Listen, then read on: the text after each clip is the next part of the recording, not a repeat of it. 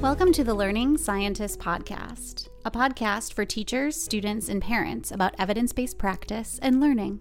Welcome, everyone, to the Learning Scientist Podcast. My name is Dr. Cindy Nebel. I am a lecturer at Vanderbilt University in their education doctoral program in leadership and learning in organizations. I am joined here today by Dr. Laura Nevins and Dr. Frank Patranella. Um, the two of them have been doing some really interesting work applying some of the learning scientist strategies um, specifically to professional development. And they've really dug into the research for how to best uh, employ professional development to make learning sticky. So I am going to let each of them introduce themselves and then uh, we'll go from there. So um, you want to start with you, Laura? Sure. Thank you again for having us on. Um, my name is Laura Nevins, and I am from St. Simon's Island, Georgia. I have been in education for 15 years. Originally started out my career as a school counselor, and I've turned into an upper school uh, vice principal, as well as the director of college placement at the school that I currently work at. Very cool. Um, and Frank, how about you? Hi, I am Frank Patranella. I am an educator from Plano, Texas, a suburb of Dallas. I have 21 years in education, K 12. And uh, I've been a former teacher, instructional coach, and a principal in a pre K through sixth grade setting. And I've also had the opportunity to lead professional development and adult learning with the Teacher Advancement Program um, across the country, as well as uh, training within my district. Yeah, that's great. So we definitely have some professional development experience here. Um, so it's it's no wonder necessarily that that you guys were you know maybe interested in in some professional development stuff, but I know that you didn't just go on your own experience here. You definitely um, have these ideas that we're going to talk about today rooted in research, rooted in literature.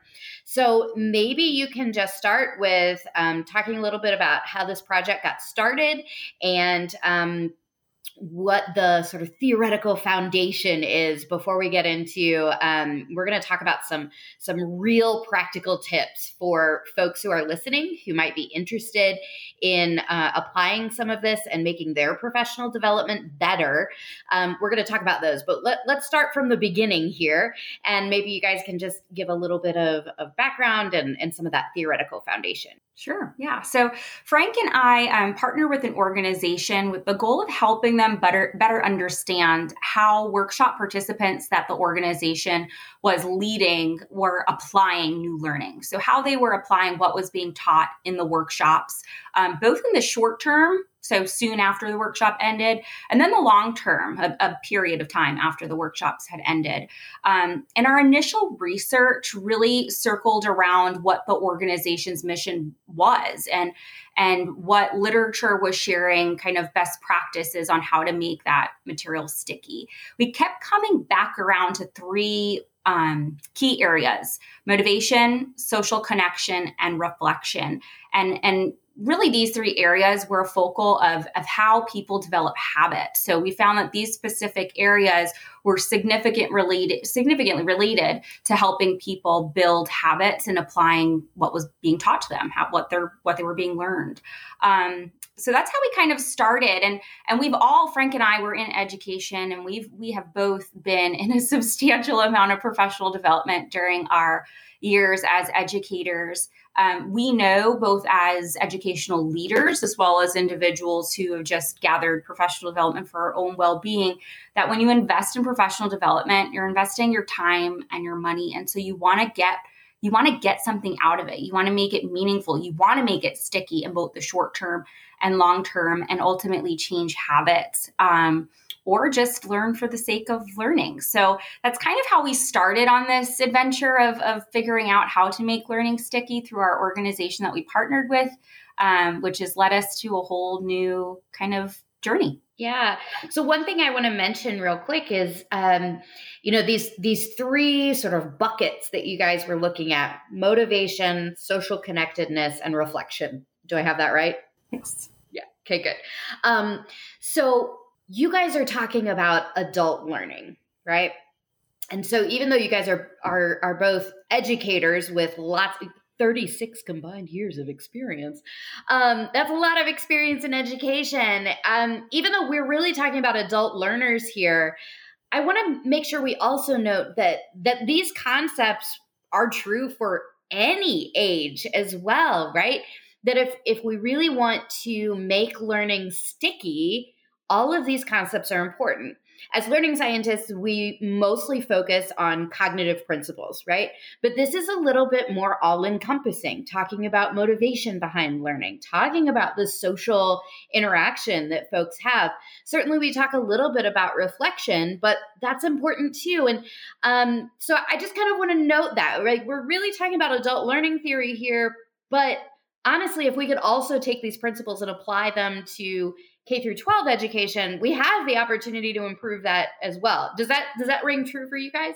100%, uh, especially because we, we know there's a continuum that pedagogy for learning for young people is at one end of the continuum. Then you have andragogy, which is adult learning. And then as that adult learning becomes more self determined, where people are becoming motivated on their own to um, address their learning needs, it becomes more heutagogical um, which is the higher end of that spectrum. So, absolutely, what we're talking about here applies to young people as well as people who are becoming more self determined in their learning.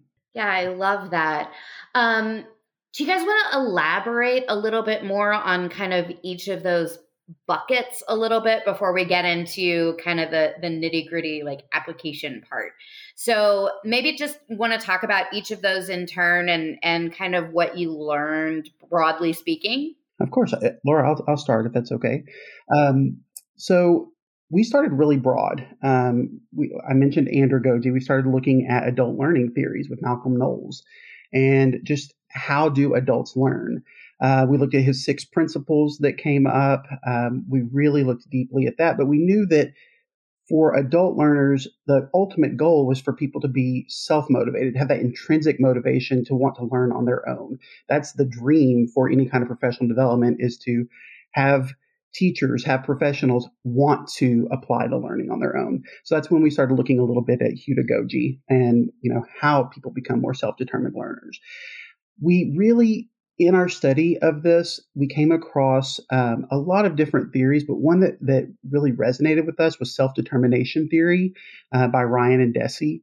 And the, the main reason this one stuck with us is they have a spectrum of motivation that goes from amotivation to extrinsic motivation all the way to intrinsically motivated. So on the lower end, the amotivation, whenever you're just not driven to do anything, it's you'd rather just sit and let the world pass you by, not really being involved. Um, extrinsically motivated. There are three different levels of that, but um, the main focus with extrinsic motivation is that you're being driven by some sort of outside factor. Um, and on the higher end of extrinsic motivation, it can almost start looking like intrinsic motivation because you're still doing it maybe because of an outside factor, but also because you're interested in it or it fulfills some sort of need or it's your career and it'll help you get to the next move in your career path.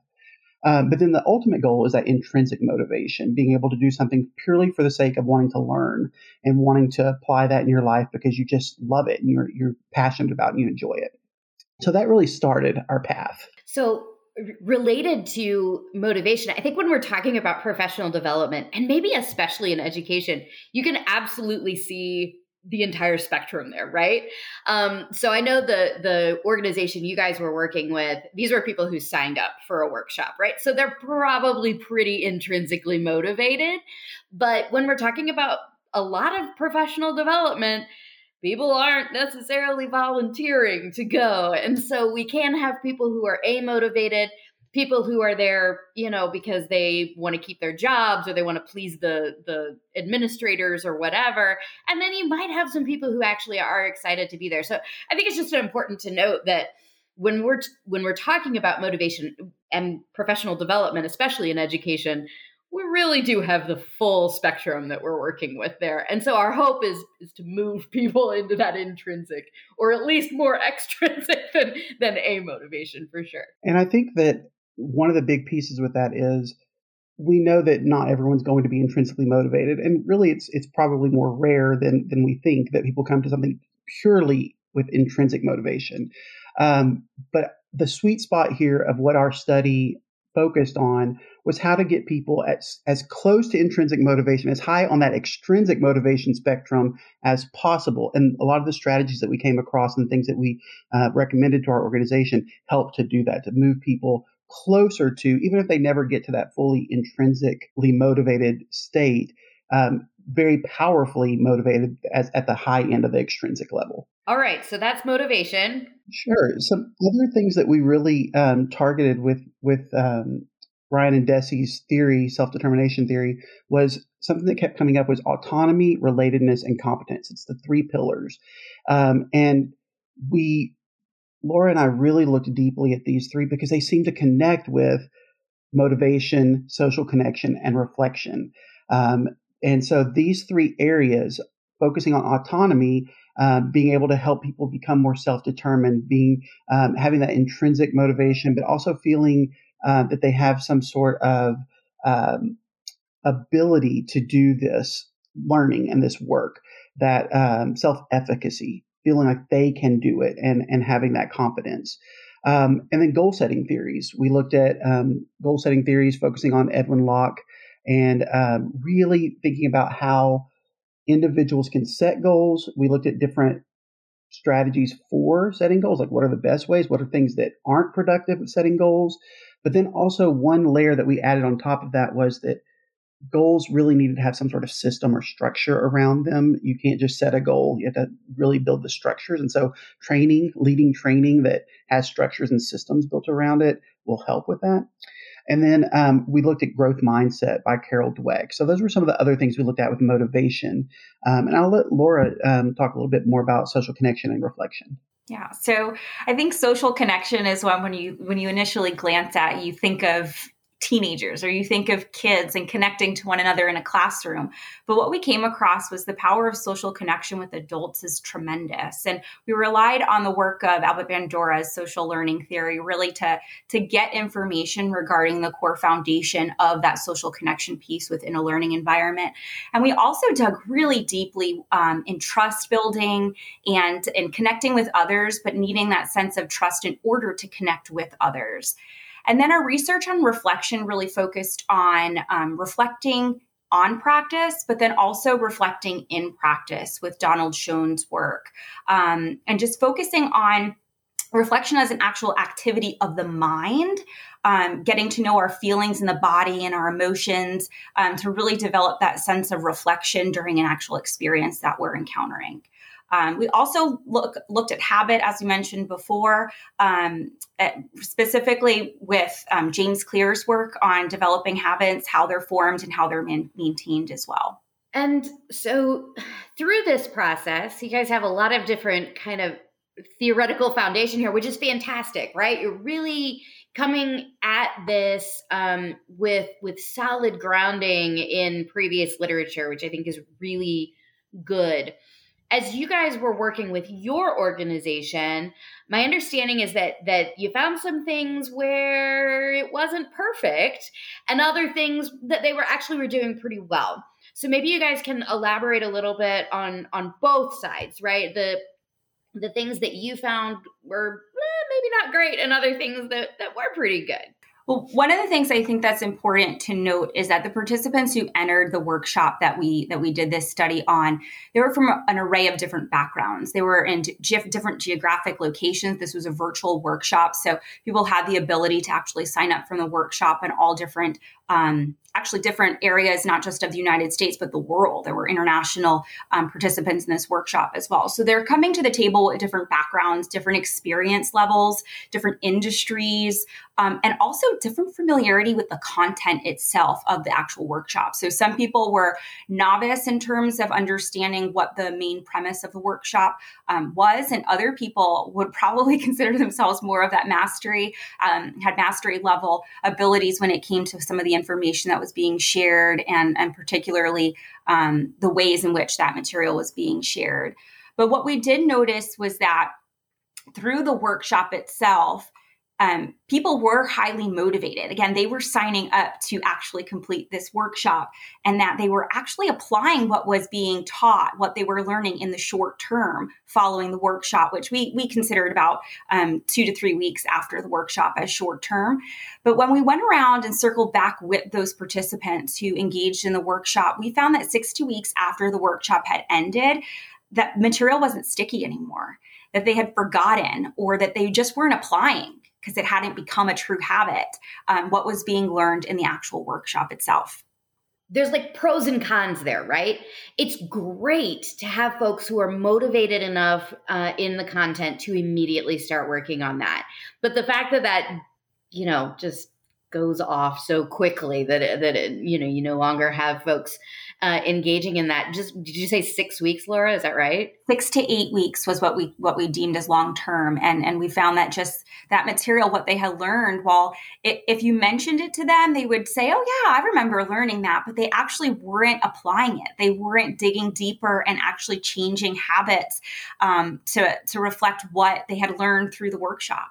Right. And especially for the person who's in charge of the budget for that workshop, like that has to be like, oh no. Another thing that, that we noted was that in the workshop, there was a lot of new terminology, a lot of um, phrases and content that may be new to individuals. And in the discussion, a lot of the participants stated that the content was very abstract and the concepts were abstract, and they struggled to translate that to being more practical, concrete things that they can apply in their daily life. So that's something we really want to look deeper at is like, how do we help them to take these abstract concepts and make them more specific and um, doable in their daily life? And then most workshops, especially if there's some space in between sessions, there's usually some sort of homework or takeaway activity that goes along with them. And this was something that, that the participants really struggled with. Um, they didn't find a lot of meaning in that homework. Um, they felt like it wasn't necessarily effective, especially just filling out questions in a workbook. Um, so we, we really wanted to think also about like, how can we make this less rigid to where people have some choice, some autonomy in this area uh, to be able to apply the homework to really reflect in a way that's more personal to them, to their own learning style. And we did notice what stuck was that they loved learning with their peers. Overwhelmingly, the participants stated that they felt a sense of belonging, they felt connected to their cohort and their group, um, and that they really said over and over that they wanted to be with these people ongoing. Um, in addition, some of the the content that stuck with them were the things that were repeated over and over and over again. So the content that was repeated and even things that were very novel. Um, even eight weeks after the course, people remembered those phrases or those concepts better than others. Which makes sense, right? Spacing and uh, repeated review. That's that's good. We know that. Um, so I'm hearing you tell me that um, one of the things they did really well was creating these sort of social connections. Um, that that was a really really good thing. Um, as an educator. Uh, of, of adult learners myself, I can say that I've experienced that, but I also know what a challenge that is that when you have people who come into a room who don't know each other very well, um, it's really difficult to try to establish those those social connections and create that space. So, um, I, I, guess I'm I'm curious how you feel like they did that. How how did they make those those social connections work for them? Well, well, I think um, one thing that was evident from the start was they weren't afraid of being vulnerable themselves. And I think that they really did a great job of modeling the behavior that they wanted the participants to be engaged in. Um, you know, they were facilitating discussion, but they weren't necessarily actively engaged in all aspects of that discussion. And, and for that, they really relied on small breakout groups, which we found to be tremendously successful um, during this span of this workshop. So while things were introduced in large group settings, they really created this space to have participants in the workshop become more vulnerable themselves by forming these smaller groups and and breaking conversation down into more bite-sized comfortable um, discussions in those small groups. Um, I think that not just, you know, the facilitators obviously modeled the behavior that they wanted to be seen throughout the span of the workshop, but they also were not afraid to just have fun. And sometimes I think in, um, you know, education, we, we try to make sure that we're drilling down the information we want to get across. And in professional development, we know we have a short span to, to get that information across, that sometimes we forget that we need to tap into some creativity. We need to tap into some fun moments for people to have those touch points and and things that will trigger their memories. And so that was another thing I felt that that these facilitators really did a good job of with music, with different activities, with um, activities in large group as well as the breakout groups. Um, and so that that was what what I felt that they really did well. Um, they really wanted to make sure that those people were engaging in conversations to make the most um, effective use of time in the actual workshop itself. So, I, I, guess if I were to translate what you just said a little bit, Laura, would would you say that they were authentic. Is that a good way of describing that right? Yes. that they were they were um you know being vulnerable being real humans taking advantage of opportunities for humor and what that's just really authentic i feel like. Yes. Yeah? Yes absolutely. That's an excellent way of putting it yeah yes. good. Okay so so we've got some of the stuff they did you know we could have improved on some of the stuff that was really good. Now i want to get into the the really good stuff. This is what people want to hear how do they do their professional development right? So so after you've done all this research so you've got your theoretical foundation you've got some stuff from that you've you've seen this workshop and what went well and what didn't what recommendations do you have for folks who are listening right now who need to do professional, who are putting together professional development themselves? And I'm taking notes, don't worry, because um, we do a little bit of this. Um, so uh, tell me, what do what do we need to do to make professional development sticky? Excellent. So Frank and I have developed some recommendations for um, facilitators to incorporate before workshops even begin during the actual workshop itself and then things that they could do really after the workshop to help the participants further engage in what was taught. Um, so we'll start by, by talking about information for before the workshop even begins. One of the things that we realized immediately was that facilitators are a huge disadvantage if they do not know their audience. So, really developing an understanding of who their participants are, what their goals and desires for the professional development are, and the commonalities that that each of the participants have with one another because that can help kind of allow them to develop you know even stronger bonds with one another if they're familiar with what each other's commonalities are. And we really feel like incorporating these under you know developing these understandings will just allow facilitators to be- better develop activities and engage in conversations with the actual participants on a different level. I think that's so spot on. And one of the things that you and i had talked about quite a bit it doesn't have to be hard to do this either. It can be a simple survey ahead of time. Um, it could be um, a Google form that you send out to the participants a, a, week or two before the session.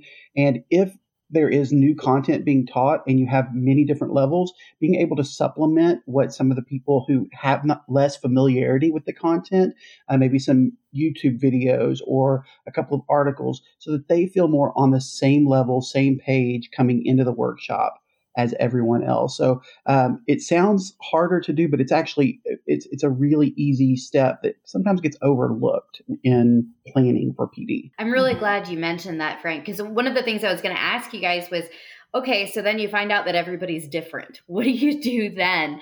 But I think you hit upon the most important part. And we talk about this just from a cognitive stance. The most important part is really knowing the the prior knowledge that folks have, right? Mm-hmm. And being able to sort of differentiate in that way. And so I think you know, Frank, you're suggesting it, it doesn't necessarily mean that you have to change the workshop and have multiple different versions. It can be just trying to bring some people up to speed so they have some common language when the workshop starts. Um, maybe even d- differentiating in some of those breakout groups so that the folks who have a little mm-hmm. bit more can can chat a little bit more. Does that sound right to you guys? Absolutely yes. Um, so then during the actual workshops you know, some of the recommendations we had seem really simple and easy but they're ones that i think just get overlooked in all the planning that that goes into creating professional development.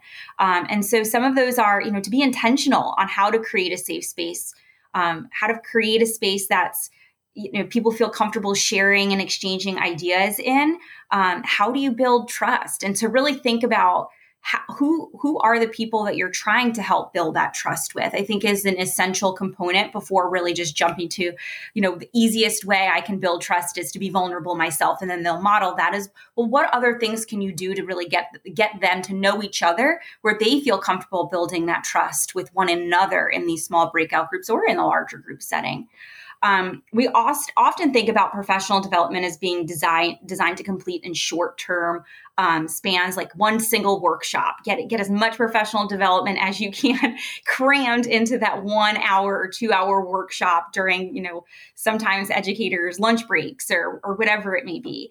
Um, but what we realize is that for professional development to truly be impactful it needs to be ongoing. It cannot just be a one off session that's being offered. It needs to be um, professional development that can be in depth and where people are allowed to connect with one another, where conversation is ongoing. Um, and what we found is this type of professional development leads to internalization. This is where you see habits um, truly changing as a result of what's being learned, is if it's continuous. And, and really what frank and i have found is that all of these recommendations that we have are really are not are not just recommendations for one and done workshops. They're they're recommendations for continued professional development. And then large group discussions they can be effective but again we really found that the small group discussions were the most effective in helping learners um, because they allow them to be more vulnerable, allow them to share, and allow them to have their experiences validated, and then also for their peers to give their insight and their experiences um, and and how tos and what ifs, um, which were really impactful in learning. We actually um, just did a workshop this morning that was really fantastic. Um, we had a group of edu- it was on Zoom, but then we had this group of educators that all knew each other who were in a room mm-hmm. together and so they were having these like just really rich conversations about how they were going to apply all of this because they all knew each other, right? And they were in this small group where they could be vulnerable. And we just really enjoyed just listening. We were totally eavesdropping on their conversation, and it was great. Um, so I think it's a really, really good point that um, trying to break people up and, and getting everyone engaged is really important. And one of the things we noticed because we got to observe a couple of different workshops with the organization we were working with. And in the first workshop, less small groups occurred. And so after we discussed it with the participants, they were begging for more. They wanted more time. So in the second set of workshops, uh, the second round, um, every week, small group breakout groups were done over Zoom. And the results, when we surveyed and, and talked to the, the participants, were way higher in the second round um, for that social connection. And it just proved what we were looking at. Like they really gravitated toward that and felt they got so much more from it because of that. Perfect. Yeah. And so um, I feel like you guys maybe also have some recommendations about kind of the the content itself of the workshop. Yeah. Sure. I'd, I'd be happy to share a little bit about that.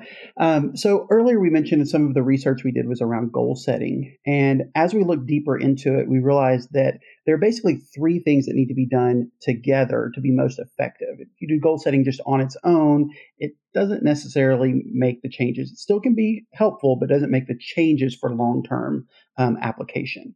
And these three areas that, that really need to be done in conjunction are the goal setting, self monitoring, and reciprocal feedback. Workshops that contain these three elements are highly effective and more likely to result in change. Um, and so, for goal setting, what we mean by that is um, looking at how you set the goals with individuals. What do they want to get out of the workshop? What how do they want to apply this into their their lives? And some of the the research that that really um, spoke to this was uh, talking about limiting the number of goals. Sometimes people set way too many goals. Really, you need one or two goals for the the workshop and how you want to change this habit in your life. If you have too many things you're focusing on, you just can't maintain that. Um, the second one is the goal needs to be specific and actionable. Um, being very specific about what you want to see. Uh, we talk about being able to visualize what that goal looks like when it's completed. Um, when, you know, short term um, and long term, distal and proximal goals. Being able to look at objectives and saying, by this point, I want to be able to accomplish this. By this point, I want to be able to accomplish this. So basically, putting in kind of a system around it. Um, some other things around goal setting that we looked into is prioritizing objectives. So if you have a lot of different things you want to accomplish, prioritize them to where you put the most important aspects first so that it makes sense on how you accomplish it. Some things may need to be organized in a certain way to where you accomplish one thing before you can even work on the next thing. So being able to look at that and being explicit in planning that. Huge was aligning your goals with your personal values. When they're aligned with your personal values, you're a lot more likely to pursue those goals, to look for them, um, to find other ways to apply your learning in different aspects of your life because it's personally valuable. Making sure the goals are challenging but still attainable, and then celebrating incremental wins. And this is something that facilitators can definitely plan into their sessions. Uh, just opening up the floor at the beginning of a session, being able to say, does anybody have a brag or a, a, a celebration on a goal they're working on or some progress that they've made? Or even whenever they break into small groups, giving the prompt to start by sharing something that they've uh, made progress on with their goal.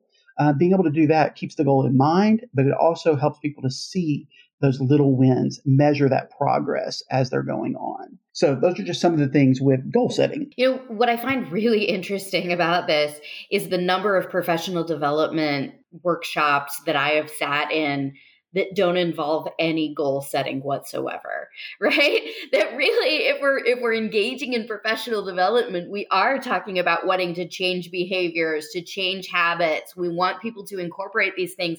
And how many of these i mean I, I think it's probably pretty rare to sit in a professional development workshop and have anyone talk about so what is your goal? What are you going to change? Um, and let alone do it in such an intentional way um, that I think even just incorporating that would improve so many professional development workshops. So I just thought that was interesting. I think what we see most of the time in a professional development is put, them putting up the facilitator putting the objective up on the screen and saying this is our goal for the workshop, but that doesn't mean anything to the individuals. That's the goal for the the facilitator or for the organization. It's not the goal for the individual person. There's a big disconnect between that. Um, and if you want people to apply the learning, that's not going to get it there. Uh, that's not going to get those people to that point. No, no, and I also think that you know, as an educator, there are some like Frank was talking about intrinsically motivated versus you know people who maybe are being forced to engage in professional development. And I think that even if you aren't signing up for the workshop on your own, if someone's making you do that, having that person really verbalize what their goal is for that workshop, I think will help get them invested in the actual workshop itself or whatever professional development it is.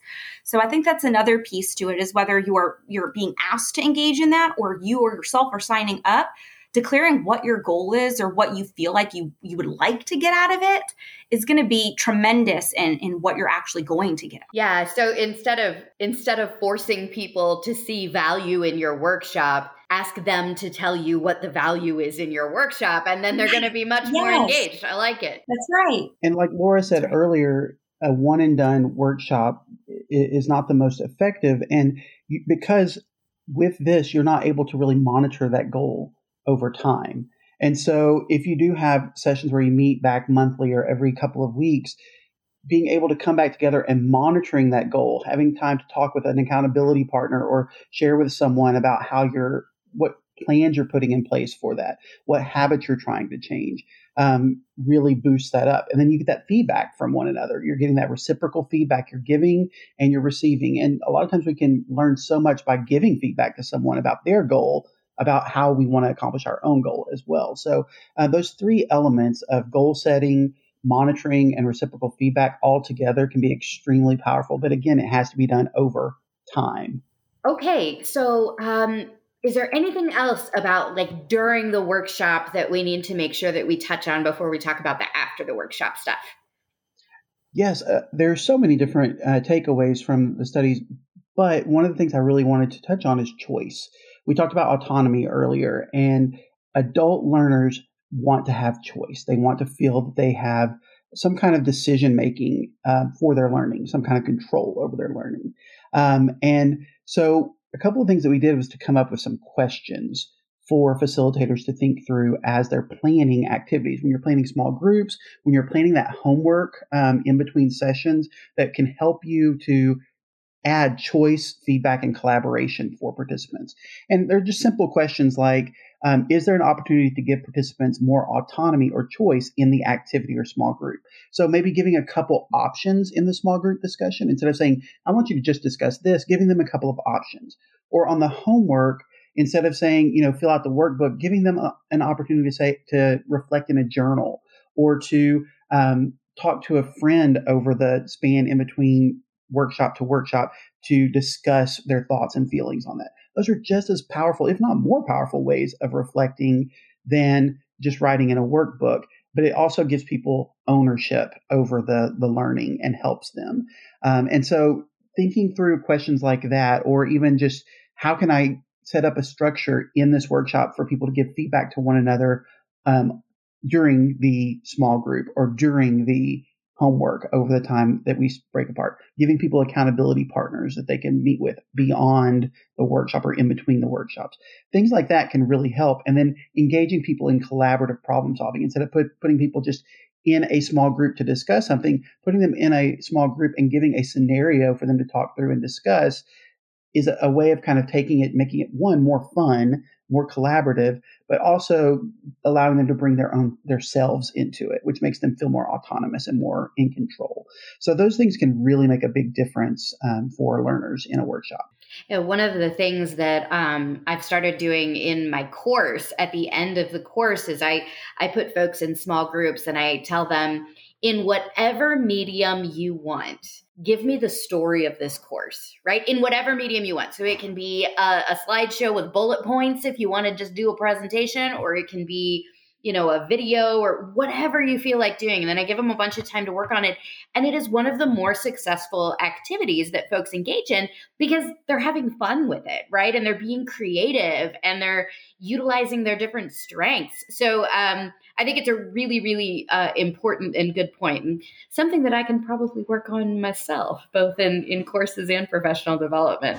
So that's great. Okay, so um, you know, Frank, you just mentioned some stuff about after the workshop, right? And doing some of that reflection or even having that accountability partner after the fact. And I think that that as you guys have mentioned is the part that just gets ignored most of the time. We don't we don't even think about after the workshop. The workshop is done. Um, so I guess talk a little bit more about that because I know that that you guys focused on this as a pretty important aspect of making information sticky. Can't be one and done. Right. I, I think that this this part actually came from both um, our research, obviously, but also what we gathered from participants who engaged in the workshop is that, that they truly desired for continued connection with one another um, to help continue to form those habits that we mentioned earlier. So ultimately, creating a plan for continuing to learn, um, whether that is through accountability buddies or whether that's through you know part two of the course or just reconnecting with your facilitator um, but what's the next step so making sure before people depart whatever training that they've they've just encountered that you're making a plan with them for what the next steps of that training are or what some of their goals that they should have after they finish the workshop now.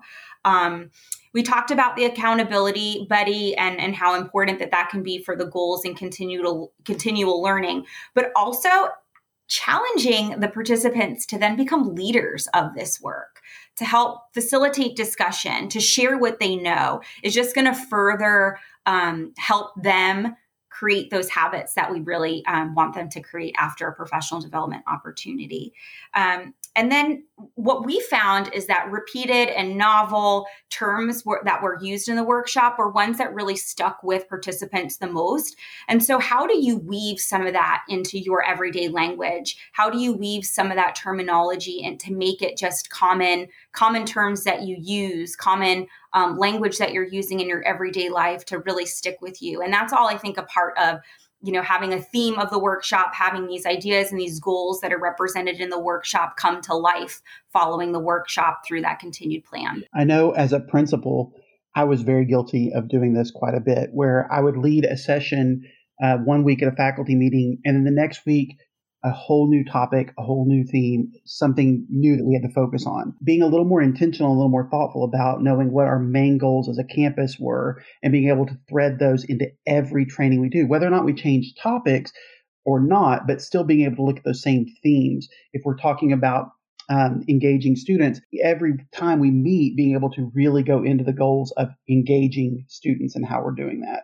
Um, so having that golden thread that kind of runs through everything that you you intentionally put there um, is just so important. But it's easy to forget. I know I did it all the time as a principal. Often forgot that. Yeah, I think um, Frank, you're speaking to something that reminds me of of a, a thing that we talk about sometimes in my in my course, which is culture change. Right? How do we change the culture? And I think that's exactly right. That if you really wanted make real lasting change, it has to be embedded in just everything that you do. So it has to be this this common thread.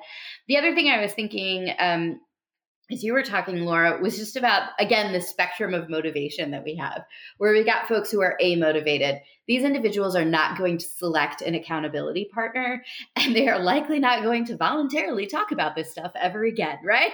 Um, and then you've got the intrinsically motivated people who are are probably already having this conversations in everyday life. So um, in thinking about those amotivated people i think even coming back to frank what you were just saying about um, you, the the principal right? The leader in the organization who decided these people needed to attend this professional development should be invested enough to then carry it on right?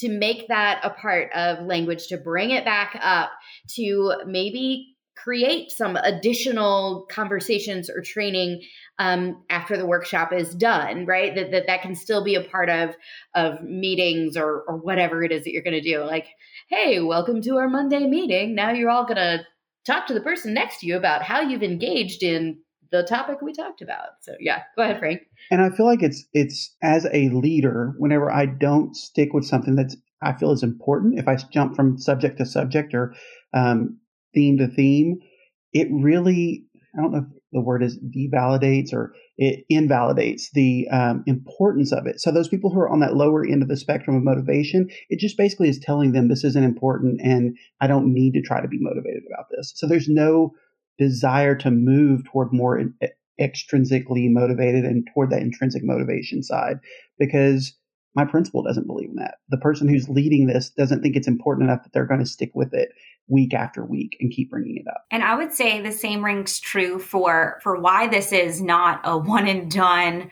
You know, these things cannot be implemented in one and done. In order for you and and who you're trying to provide this professional development to to really feel like this is a worthwhile investment, that takes time, right? You know, that takes so much time and, and time is is so precious that time is something no matter what industry you're a part of, education or otherwise, you don't have it.